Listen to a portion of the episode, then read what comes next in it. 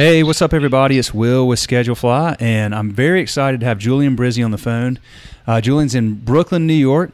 He owns three restaurants there. His newest is uh, Celestine, and uh, he was very kind to take some time to do this today. He's a busy dude, but he was uh, willing to share some time and talk about his story. So, thank you very much, Julian, for doing that. Oh, absolutely, my pleasure. Thanks for inviting me. Okay, man. So I want to get I want to I want to hear about Celestine, but I I, I want to uh, just take a step back and first just ask you to tell me how you got into hospitality initially, how and when. Uh, well, I guess I first I, I, uh, from a very young age I wanted to have my own restaurant. I think mainly because I wanted to be able to control what I ate, and I didn't really care for the food that was being offered in my home as a young child. okay. Uh, so I think that the first thing I, I, I grew up in New Jersey, in, in, New York and New Jersey, and uh, going to a, my first diner in New Jersey was like the most amazing experience for me because they had burgers and bagels and cereal and eggs and pretty much whatever you wanted was available, and uh, and that was just the most amazing thing to me. So when I, my first g- job goal was to own a New Jersey diner, which I have yet to accomplish, unfortunately. But that's sort of how it all started. And uh, from there, I started cooking at a very young age. Started shopping for my family for, for food at a very young age, and started working in restaurants. And I was, I think, twelve or thirteen as soon as I get my working papers, basically. Dude, you knew early on. That's fantastic. I mean, I've heard a lot of people talk about starting early in the business, but you really had a vision early. What? What? So you you were cooking at home as a young man? Yeah, yeah, yeah. I think I entered like a bread baking competition at like uh, like second or third grade. That was fairly amateurish, uh, as you can imagine. Uh, but yeah, I, I cooked for my family. I cooked dinner for my family like five nights a week from the age of about nine or ten years old on.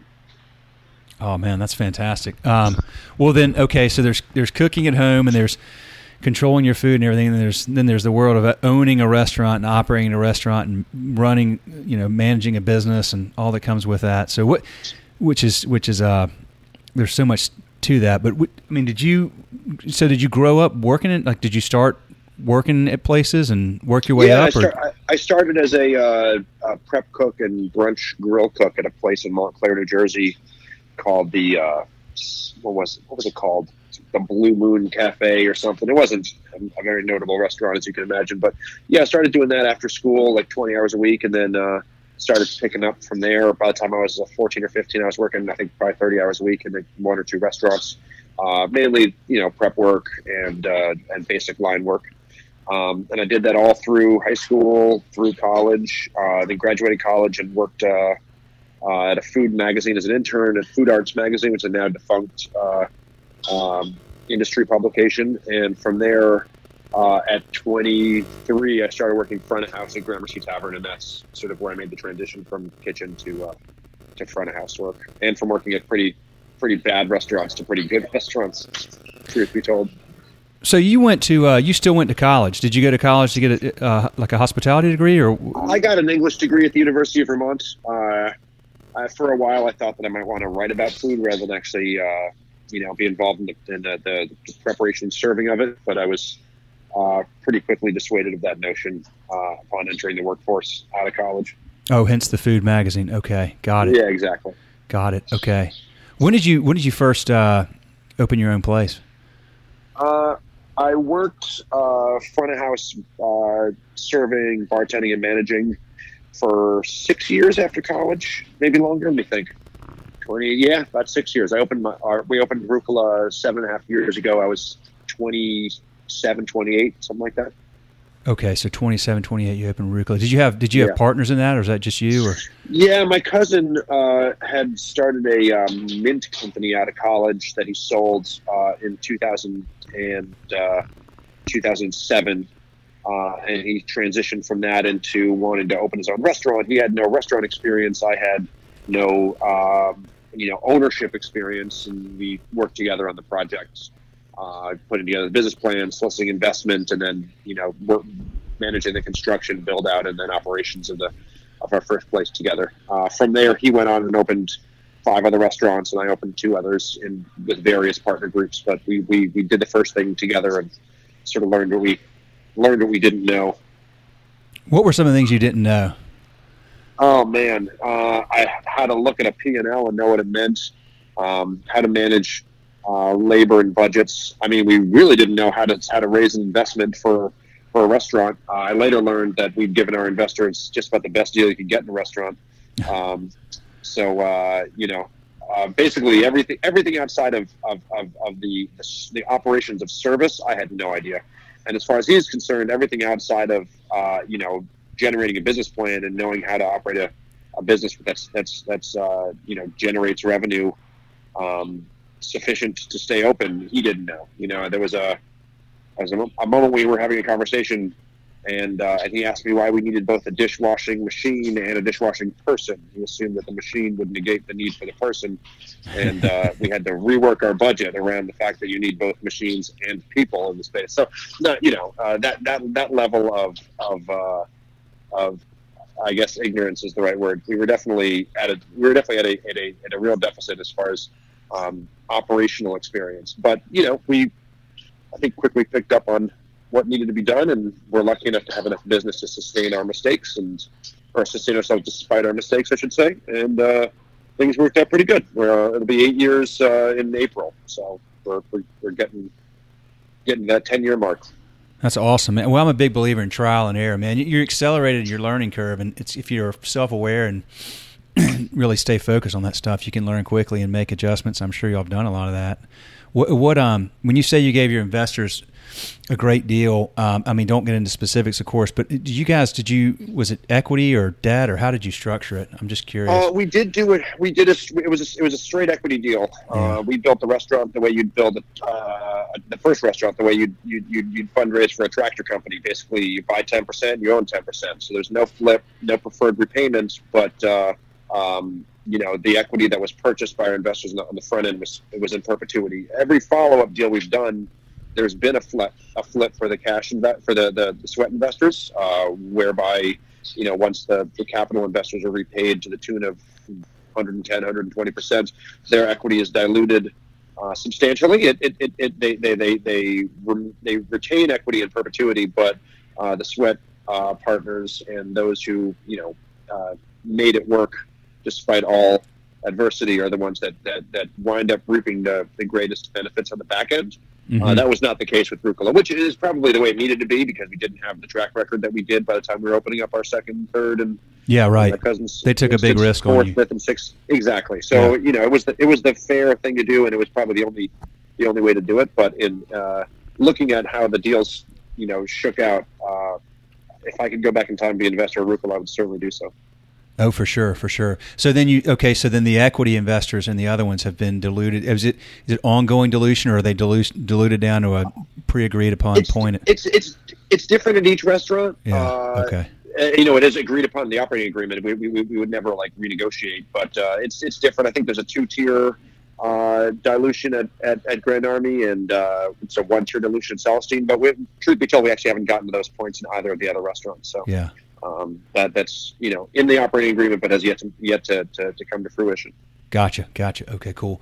So, talk, talk about. Um, I mean, there's so many unique things that come along with owning and running a restaurant in New York um, that you guys deal with that are probably can be more challenging at times, but also you have a lot of. Uh, I mean, you just have a great city to operate in as well. But tell me about being in New York and what that means as a restaurant owner and some of the unique challenges you have there that you may not face in other sure. parts of the country? Well, I think the biggest thing that people are talking about now is the $15 minimum wage, which uh, is coming into effect on January 1st of 2019.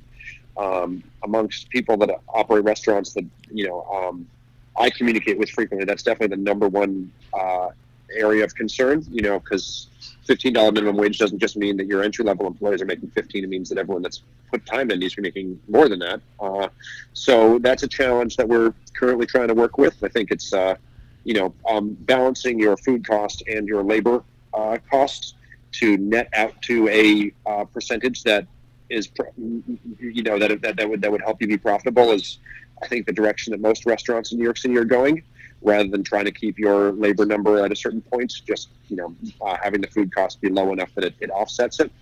Um, you know, we also have a, a, huge tourism economy, which in here in Brooklyn we're seeing a lot more uh, tourism every year. I mean, I thought we'd reached critical mass about four or five years ago, but it just seems like every six months there's a new hotel several blocks away from one of our restaurants. There's new, uh, you know, new types of folks coming from all over the world. So uh, that's you know very exciting to see, and I hope uh, it, it, continues to grow despite uh, you know the political climate maybe being uh, you know uh, disincentivizing people from certain parts of the world for coming to visit us.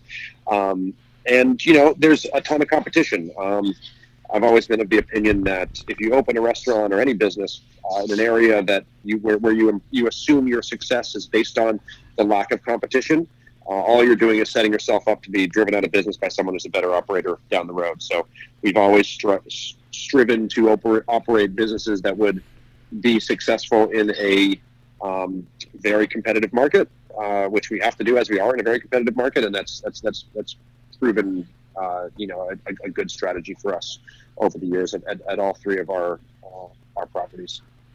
Um, the minimum wage issue really is a uh, gosh, that's a big challenge. I mean, is that a significant increase for a lot of the folks that you already have on staff, or, or did you? Uh, well, we are trying to get everybody to 15 before the new year because I'd rather be in a situation where we've given people raises uh, and are grateful for their work than being forced to give people raises. It just it, it, it, it, feels better on the operator's end, and I think it feels better for the employees know that you value what they do rather than you're being forced to uh, compensate them in you know because of the state mandate or federal mandate. Um, you know, it's definitely a uh, it, you know, it's, it's, definitely a large jump from uh, four or five years ago. I think the minimum wage was like eight sixty five when we opened Rucola, which was you know I don't think was enough to live off of then, and certainly wouldn't be enough to live off of now. Uh, but it's definitely a significant jump. Um, and I think one thing that's that's that people are doing, and that we're certainly doing, aside from just trying to get set ourselves up uh, from a revenue perspective to be able to match it, is just eliminating overtime. It's got very you know it used to be that, that the only way that an entry level employee could survive on what they're being paid would be to work 60, 65 hours a week. And now restaurants just can't survive giving people that much overtime. So I think in the end, it's better for everybody.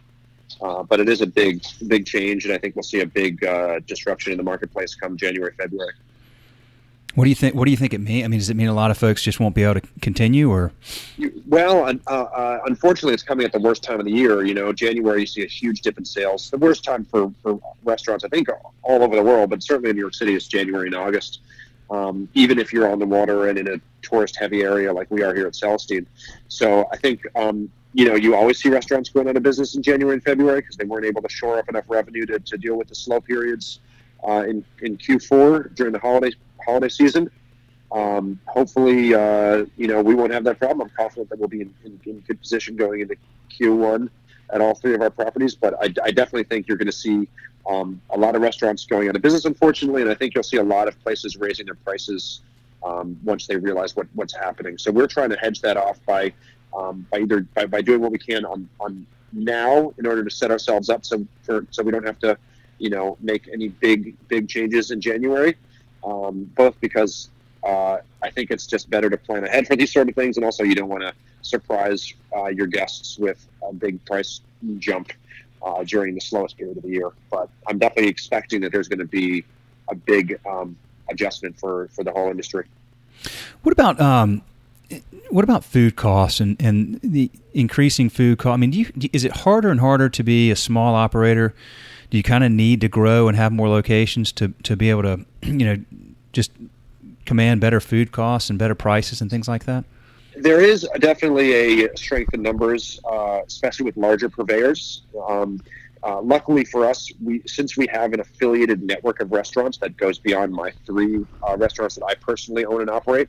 Uh, my cousin started uh, what what started off as a bookkeeping company uh, that would act as a very small umbrella over all of his restaurants, and I've also tied myself in with that. So we're able to say when we call, say, Sysco or Dairyland or any of our large produce, our large purveyors, we've got you know 12 restaurants that each operate and each have accounts, and you can look them all up, and we all you know we've been consistently uh, reliable in making payments at all of them, and we'd like three or five percent off of our you know uh, of our, our invoices moving forward. And you know, I'm actually surprised at how often people are willing to do that. Um, but that is sort of the, the, the, t- the top end of the discounts that you can get. So that three or five percent does make a difference in the bottom line. But uh, it, you know, food costs food cost does rise every year uh, as far as you know, not our cost numbers on our end, but what it actually costs to put food on the plate. Um, so, in, in, in, in addition to trying to you know make our small little group appear significantly larger by virtue of our our, our, our affiliated uh, establishments, um, you know, it's also a big focus for us uh, on perceived value versus actual cost of cost of goods. So you know, we don't ever want to seem like we're ripping people off, but we do strive every time we put out a new menu to get our food costs lower and lower. And it used to be 25% was the goal.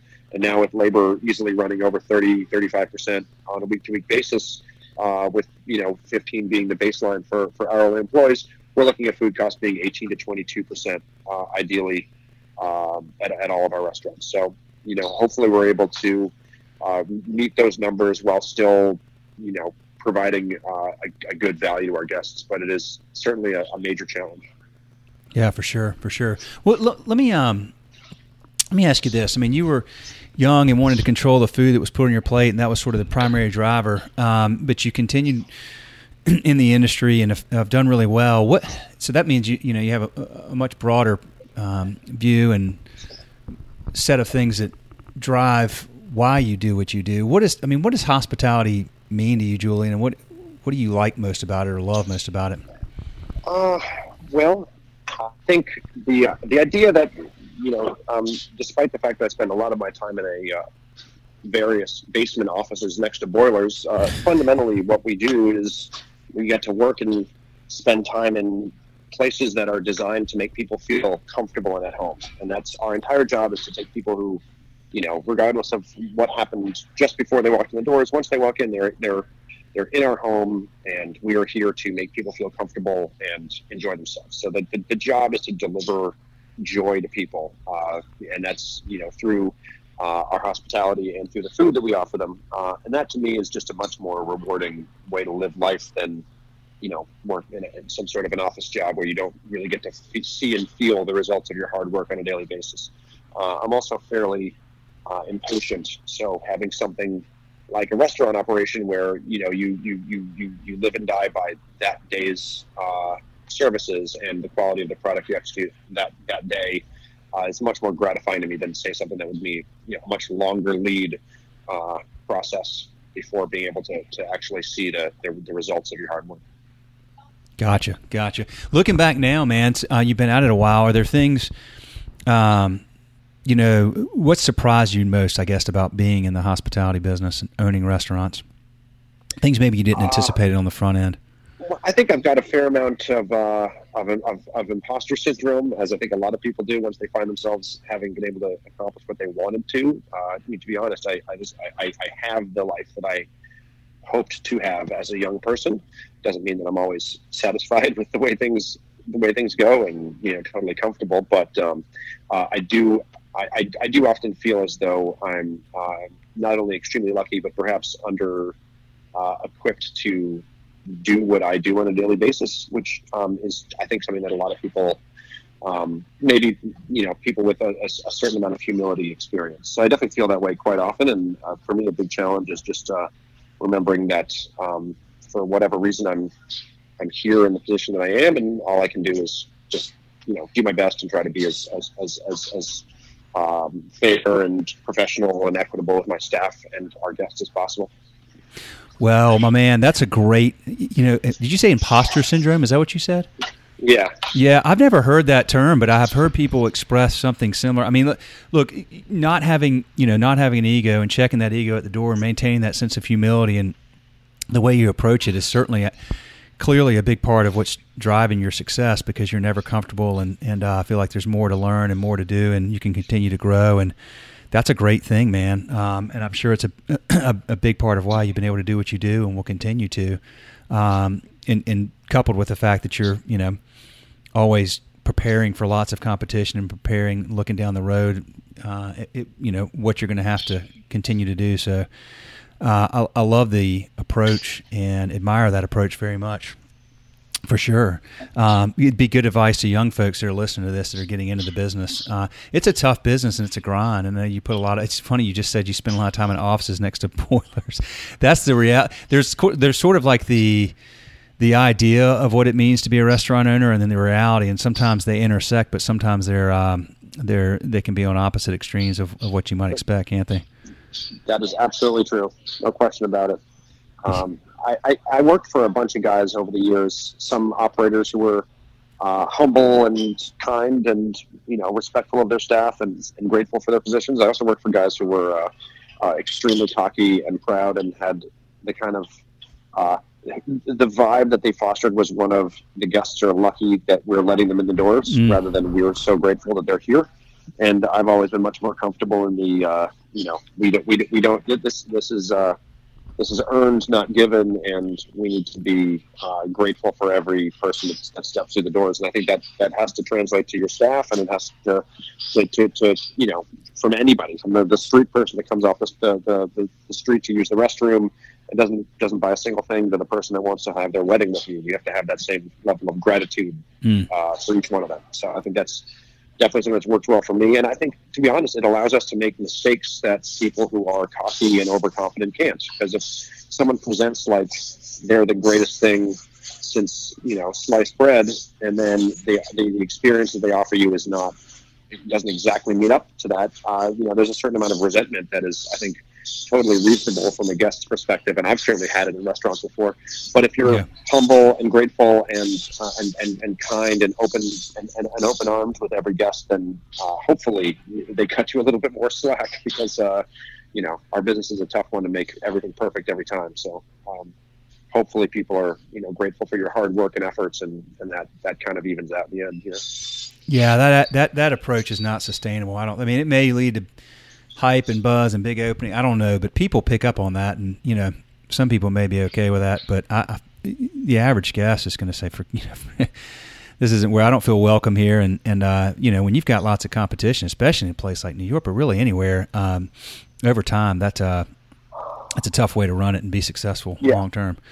Yeah, that's more of the nightclub thing. You know, you yeah. make your money and, and you're out in three, five years, something like that. Yep, yep, exactly. Um, well, so What's uh? So you you've had Celestine for a year now, is that right? Yep, yeah, a little over a year. We celebrate our first anniversary uh, uh, on uh, October twelfth okay. last month. Good, congratulations. Thanks.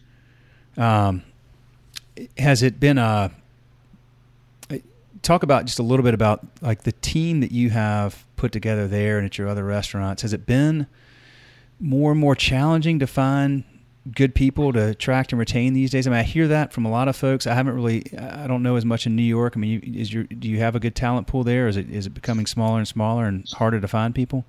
You know, back of house is always a challenge. I yeah. think it's uh, you know, there's there's there's there's months when you're so shorthanded that you don't know how you're going to be able to operate all the services you're open for. And then you find the right staff and you're comfortable for a couple of months, and you're right back to square one. Wow. You know, every seemingly every three to six months.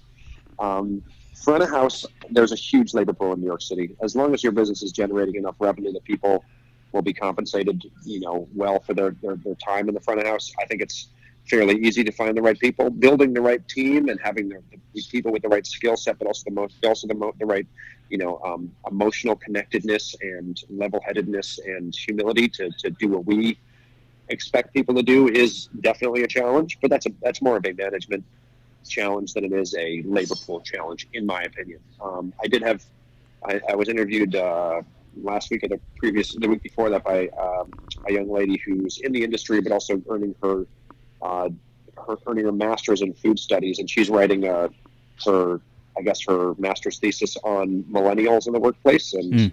her her general thesis was that folks are uh, more, I guess, more self-focused, I guess, rather than saying self-centered than they used to be because of social media and everything else. And I don't know if I necessarily agree with that hypothesis, although I've certainly heard it from a lot of people that you have to manage, you know, people's emotions and their feelings a lot more than you used to. And I think that's just uh, the nature of the workplace overall. Um, that said, we do have a much younger workforce, so it does often feel like you're sort of you never left high school working in restaurants, but uh, you know, personally, I, I think I fit I, I, I, fit well in that sort of environment, so it's it's not a problem for me.